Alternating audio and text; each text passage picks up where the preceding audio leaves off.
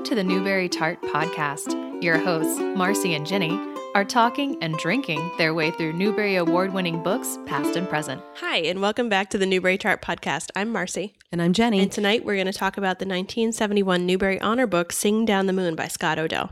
We're drinking a peach gin fizz, which we'll talk about later. But in the meantime, we have a citation to tell you a little bit more about the book. This is a review from Kirkus Review. If bright morning were to show her pleasure in the rivers running, the new spring signal to take the sheep up to the mesa, or if her people were to shed tears on the long walk into captivity, the gods would be displeased. With the same dignity and reserve, Mr. O'Dell makes of her story the Navajo epic of dispossession and endurance. She has a foretaste of captivity as a servant in a Spanish town, and in mute hostility resists her mistress' overtures. Escaping with two others, she's joined by Tallboy, haughty as always, who is injured by a Spanish bullet and will no longer be able to pull a bowstring or throw a lance. Will he no longer be acceptable as a husband? Then developments come like drops of water. The long knives, the American soldiers tell them they must leave the canyon. They go into the high country to await the soldiers' departure, but day after day sees the erosion of their hopes until their hogans and cornfields destroyed, the very trees stripped of nourishing bark they try to break away. So that citation is very dry. Except for the drops of water. The drops of water. So, did you like this book, Marcy? Yes and no. I feel like often when we're talking about books, I say, okay, this book is super readable. It's hard to put down.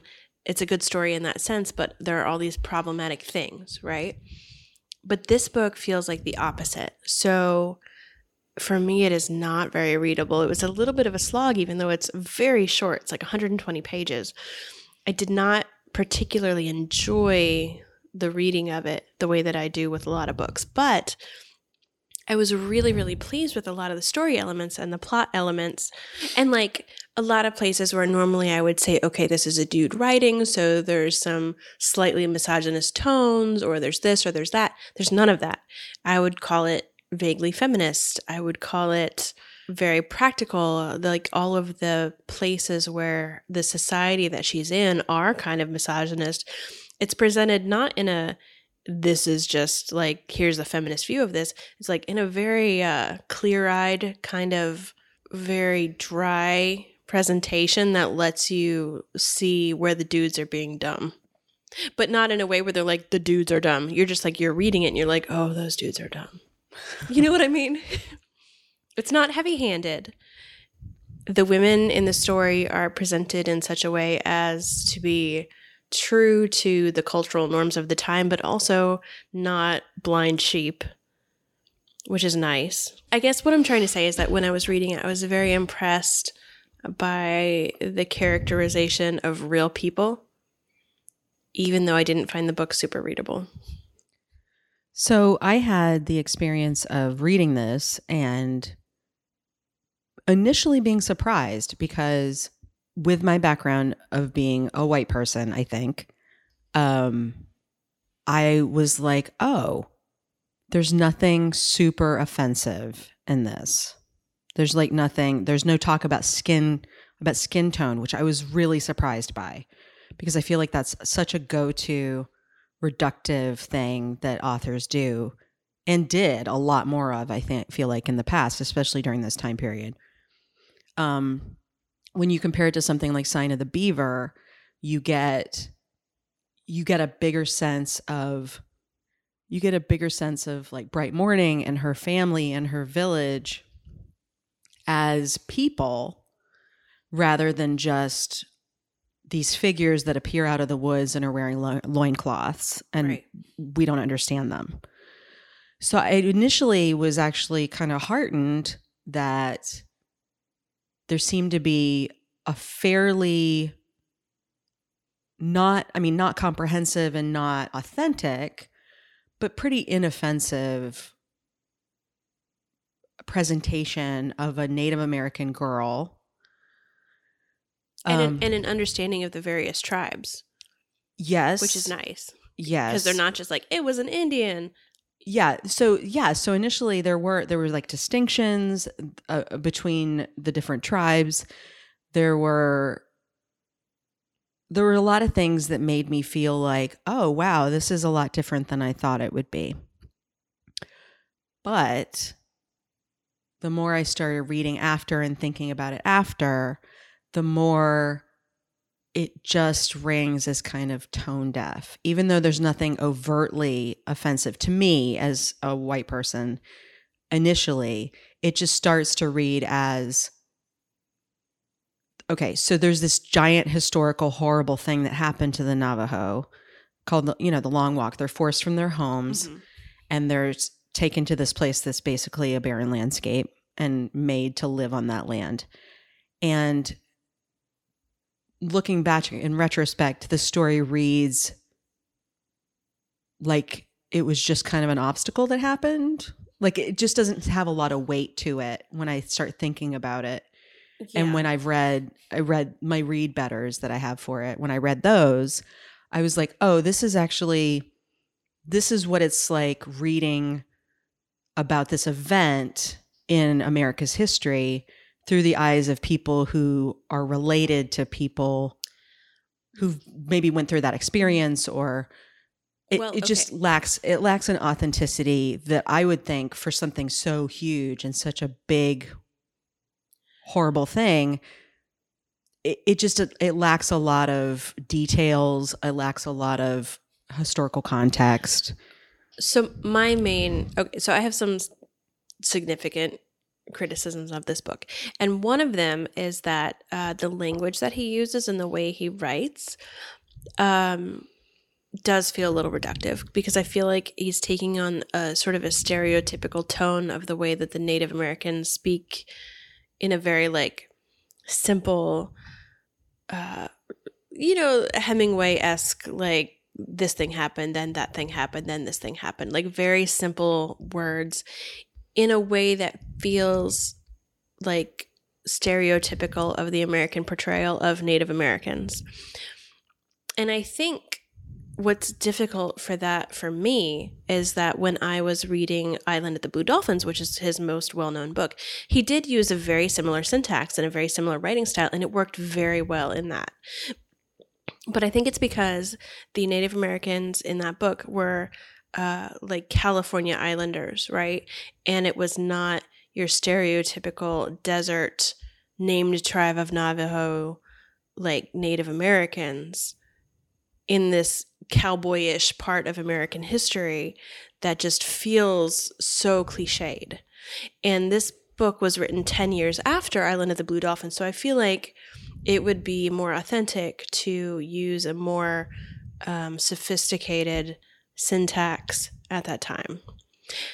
Yeah, I mean, Bright Morning, she is a huge part of our family.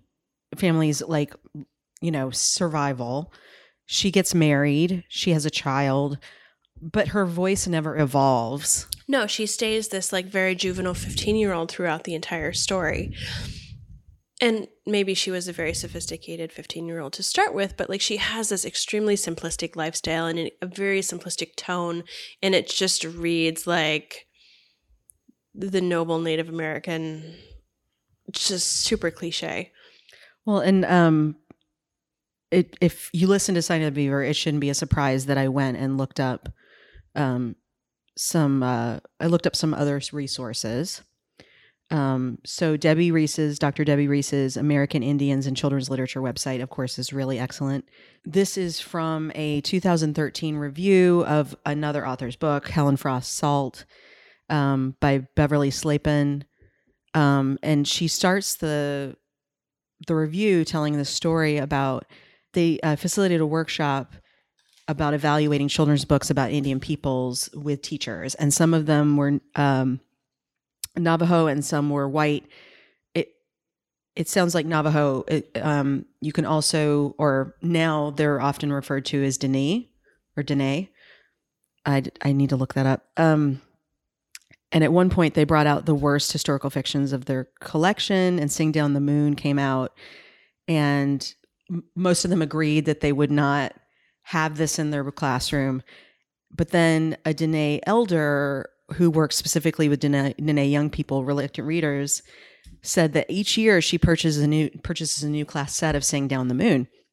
because it's the first book her actually get ex- her students actually get excited about and everyone was really astonished they were like you know what and then she said after several beats that she brings the book into her classroom starts reading it aloud and she said the reaction is almost immediate all the students start laughing. Oh, geez. yeah. And um and it's basically in disbelief that the book about their people could be this bad. And and so like the students say things like in response to the book like we'd never leave our sheep in a storm. This isn't how our ceremonies go. We don't talk like this. And they reach for the book again and again just laughing and laughing and laughing. And so whereas i read in some regards uh, scott o'dell's approach and i read initially as kind of a neutral or kind of less offensive approach toward this character and this historical event like people from this group are looking at it as like like it's just hysterical to them because it's so inaccurate.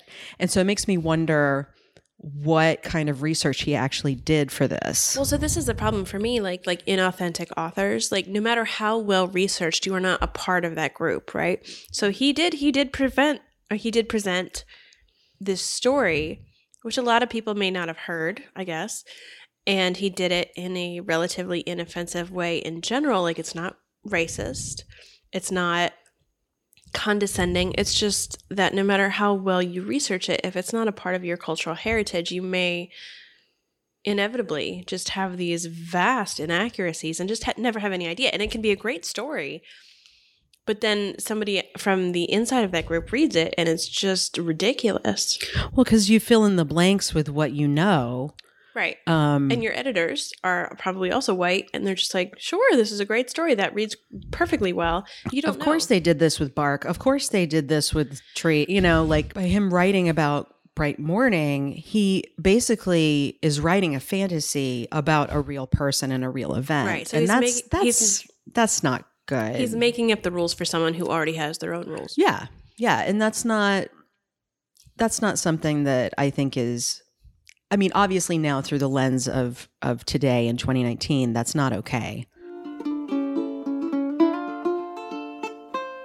Well, there are lots of reasons that it probably would not be published. And one of them for me is that it's such a disjointed story. So when I started reading it, and for those of you who haven't read it, it's basically this girl living this idyllic life as a, a sheep herder for her family, like fairly wealthy. In and the, and there are peaches that's why we picked the drink even though the drink is like kind of super happy-ish and that's not Yeah, so basically, like this culture that they live in, it's this beautiful, sunny little valley where they grow peaches and they herd sheep, and that's their life. And it's wonderful and it's beautiful. She gets kidnapped to be a slave, escapes, and then comes back just in time for her village to basically get burned down and for them to get forced on the long walk. But somehow when you're reading it, it comes across as like separate stories. So the kidnapping story, I was expecting to be the whole book. It had a very like calico captive feel.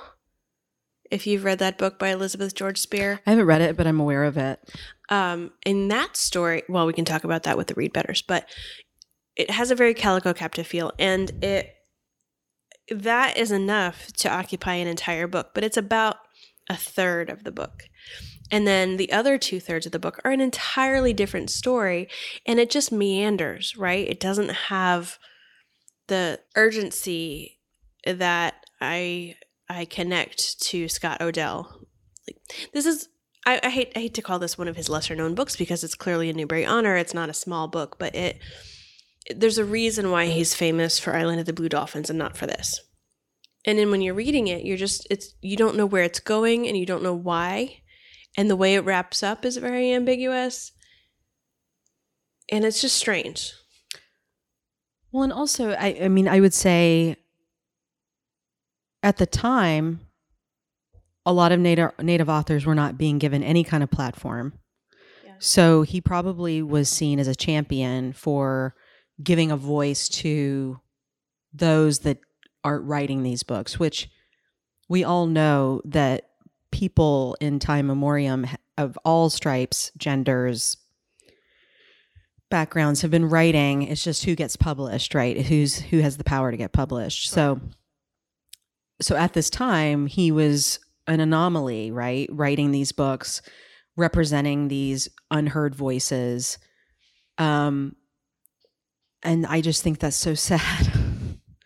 And I, I often think about what else is out there that just hasn't never saw the light of day that was was authentic and represented and he's and he's considered very authentic because he grew up in well, California and he wrote I mean in the in the days where like his family drove a horse and buggy, you know, like that long ago and San Francisco was a little town. Well, he was born in 1898. Yeah.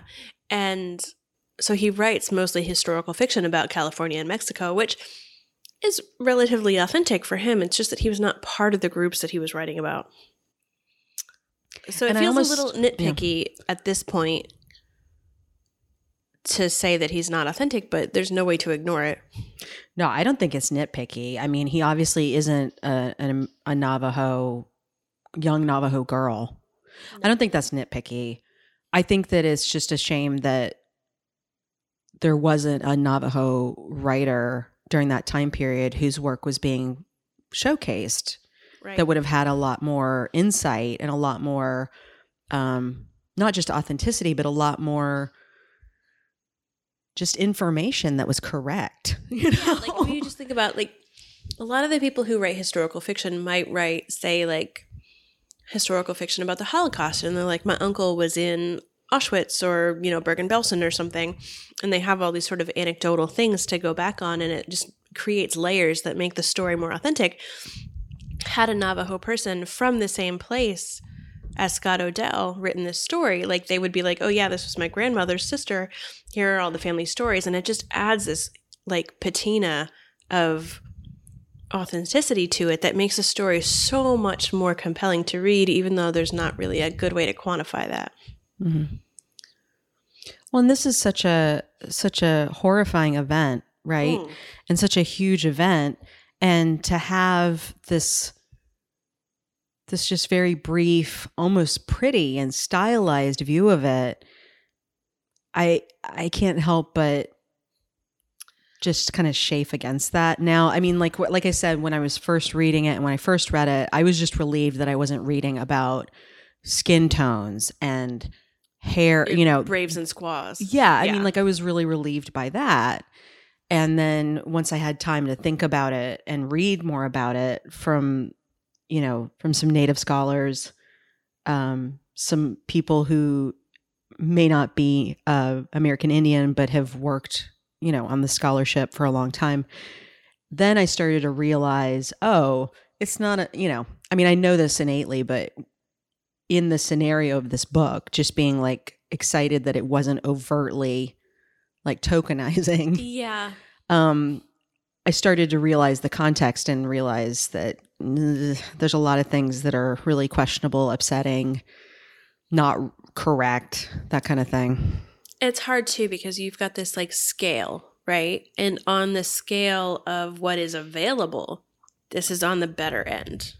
For that time period, Yeah. And par- I mean, sometimes even for now, really. uh, I would disagree with you on that. Well, I mean, there's just there's more available now, but there's not a lot.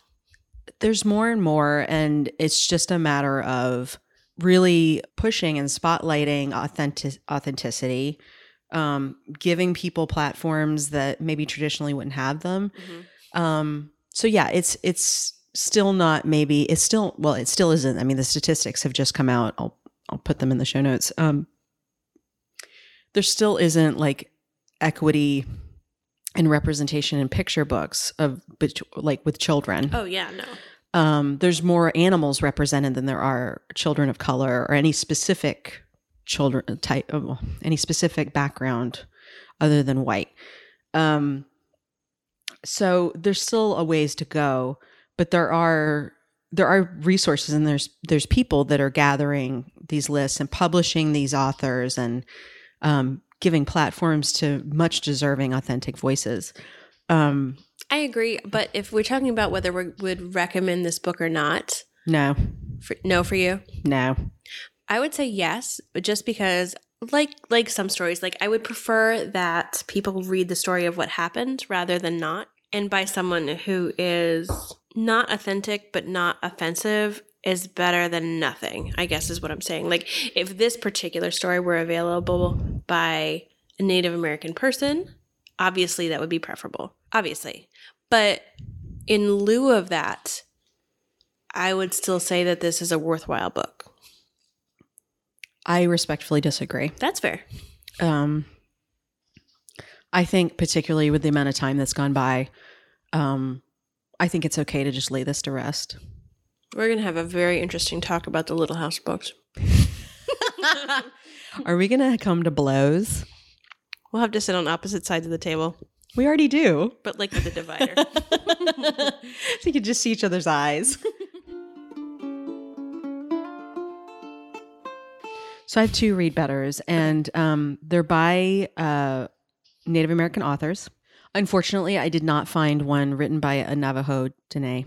So the first one is a uh, like a middle grade picture book by Joseph Bruchac, who's one of my favorite authors. He's an Abenaki, um, and it's called Navajo Long Walk: Tragic Story, the tragic story of a proud people's forced march from their homeland. Um, and so it is exactly what it sounds like. It's a nonfiction book. It's a picture book. It has illustrations in it. Um, it's a factual account of the long walk. So I would definitely recommend this if you want to know actual facts about the walk. Scott O'Dell got Redondo right. Mhm. He got the the um, canyon that they came from right. Um, but there were a lot of things that he left out, a lot of things. So this fills in a lot of those gaps. And then there's another one um, by Tim Tingle, who's Choctaw, and it's called Danny Blackgoat Navajo Prisoner. Um, and it is about a young boy, Danny Blackgoat, who um, is Navajo. It's set in eight, ni- 1864. Um, soldiers come and they burn down his home and kill his sheep and capture his family. He has to go on the long walk. He's branded a troublemaker. And then he ends up at Fort Davis, Texas, a Civil War outpost. So it's it's it just has a very different type of character. Um, it has a character that is much more aware of the oppression and is not just trying to survive, but also is um, bucking the system, which I really appreciate. So, like I said, that's the first in his uh, in the series of Danny Blackgoat. I think there's two or three other books. Um, so those are my read betters. Mine are maybe not necessarily read betters, but just sort of similarities. I, I always kind of go back to the Little House books, even though I realize that they are super problematic. Within that context, I think in children's literature, this is maybe the only other time I've heard a reference to the Native Americans being driven out of their homes, which is in uh, Little House on the Prairie, I believe. And I know you haven't read them, but there's a point where they have built a new home, which is within what's called Indian territory. And the Indians and the Native Americans in that story are being driven out in a path immediately in front of their home. So they've got this big empty prairie, right? And the people are being forced to march in a straight line from horizon to horizon. Like you can't see the end of either line. And she's little. She's maybe like I don't know, 10. And she's just watching them walk and walk and walk and nobody's rebelling. And she is overcome when she sees this little this little baby Native American in a little what do you, call the backboard? And its eyes like she sees its eyes and she wants the baby right? So she has a tantrum where she's screaming at her dad that she wants the baby and she knows it's crazy but she can't stop. And her dad is like stop it. Like that woman wants her baby. Like but she has this like crazy moment and i think it's just like the emotion of it overcoming her because they're also very resentful because they're very shortly driven out of that area themselves.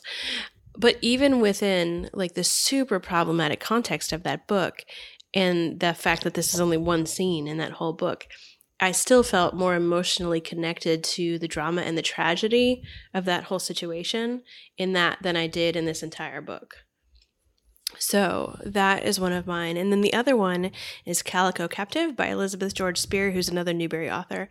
And in that story, it is a white colonial family who's attacked by Native Americans and kidnapped and forced to march all the way to Canada. And that, to me, it might not even be as well researched, but um, one, again, it's written in a more compelling way, so you feel more emotionally connected to the story.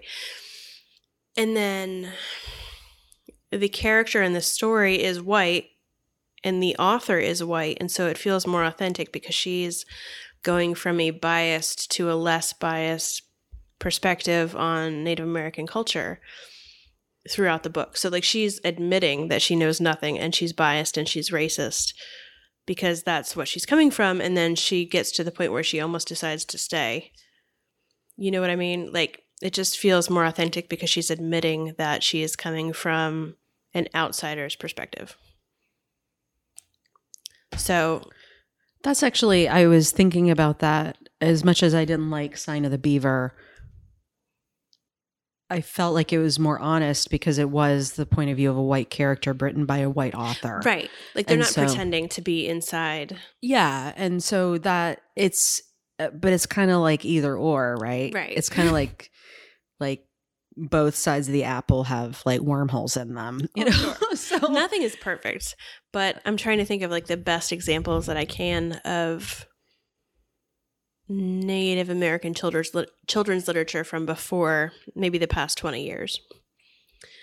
So that's what I came up with.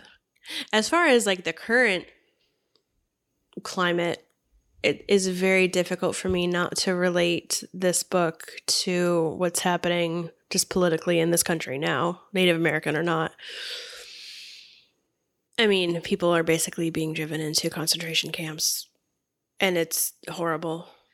I think that might be one of the reasons why I'm not showing this book a lot of mercy too. Yeah. because uh, writing not only a different ethnicity or uh, cultural background than yourself, a different gender, a different age, but also writing a character that's surviving this particular like a particular horrific historical event and not having a lot of gravitas to it i just don't It feels like it deserves more. yeah At this point, reading or listening to the news gives you this story in a different permutation, but with more, with more. I don't know. It's not. It doesn't feel serious enough. I want better for the real people who had to endure that. And I want better for Bright Morning, who really could have been a powerful symbol, a powerful voice in the right hands. And I think it's meant to be a happy ending, but it's not. Yeah. It's just sad. They go back to her, her the original valley. And they find her sheep. They're still there. They find her sheep. She has a healthy baby. They're super hairy. the sheep are super hairy, not the baby. Um, and then they live in this like hidden part of the canyon. But then it ends, and you're like, well, they're going to come kick them out again. Yeah. Or worse. Yeah. And I, I think the trading the reality of the situation for a nice ending is upsetting too. Right. Because maybe he was trying to make a point by making that ending be sort of poignant, but it it just feels sad. Well, because we know what happened, which is nothing good. Right. Um, so let's talk about the drink. It's a peach gin fizz. It's a very happy drink and uh, juxtaposed to this book, um, and that was not intentional. Uh, we just had a lot of peaches on hand, and um, there are peaches in the book, and we needed to make something with the peaches. So, what did you think of the drink? We used a recipe from a website called fruitcake.com, F R E U T cake.com, which was okay. But I personally felt it was a lot better uh, when spiked with more gin. I um, had to mask the gin with more peach juice. And that's probably why I felt like I was drinking not the contents of a fancy perfume bottle, but like if someone got finished with the perfume and then put some soda in it and then I was drinking it. It was like just it was like too it, I don't even know how to describe it. It was like an echo of a taste of sweetness. I think that uh well the recipe is a little ambiguous. The basic concept is good. It's a peach simple syrup which we made from scratch and then a little bit of sugar, a little bit of gin, um, and some club soda garnished with a peach slice and um, some blueberries. And I think it needed to be a lot colder. So had we done it through a shaker and or with ice cold ingredients to start with, I think it would have been better. Mm, And I personally like the taste of gin, so I uh, I liked more of that sort of herbal note rather than less. But um, it was okay. I would I would tweak it and drink it again. For me, it was very sweet. yeah, like I said, it was like it. It It wasn't like enough of. Oh yeah, it wasn't enough of one thing Yeah. for me. Um, it was just like the remnants, the washed out remnants of something. It just didn't quite do it for me. Now, I also have a snack going over here. I've got some manchego cheese, which appropriately enough is a sheep's milk cheese. And with that, it was much better. Um, I think that the sweet and fruit, especially when I just started eating the, the gin soaked blueberries and peaches, went very well with the cheese. But that was um, just a nice, uh, unexpected benefit. I feel like if you were to kiss Miss Piggy, this is what she would taste like. Hmm. I don't Like know. perfume, fruit, kind of a kind of like a a new felt smell taste. yeah.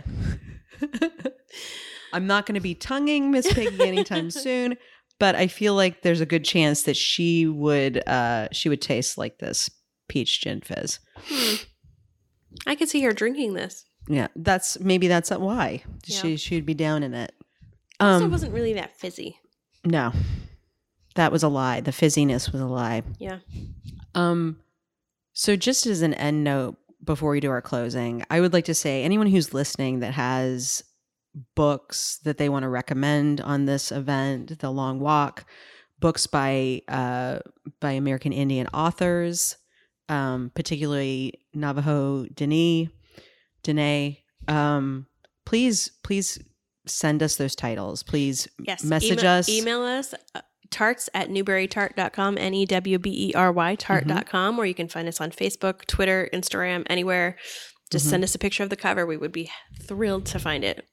And also, I mean, I fully recognize that I am a, a white lady, um, and I have my own experience. I do my best to uh, analyze things in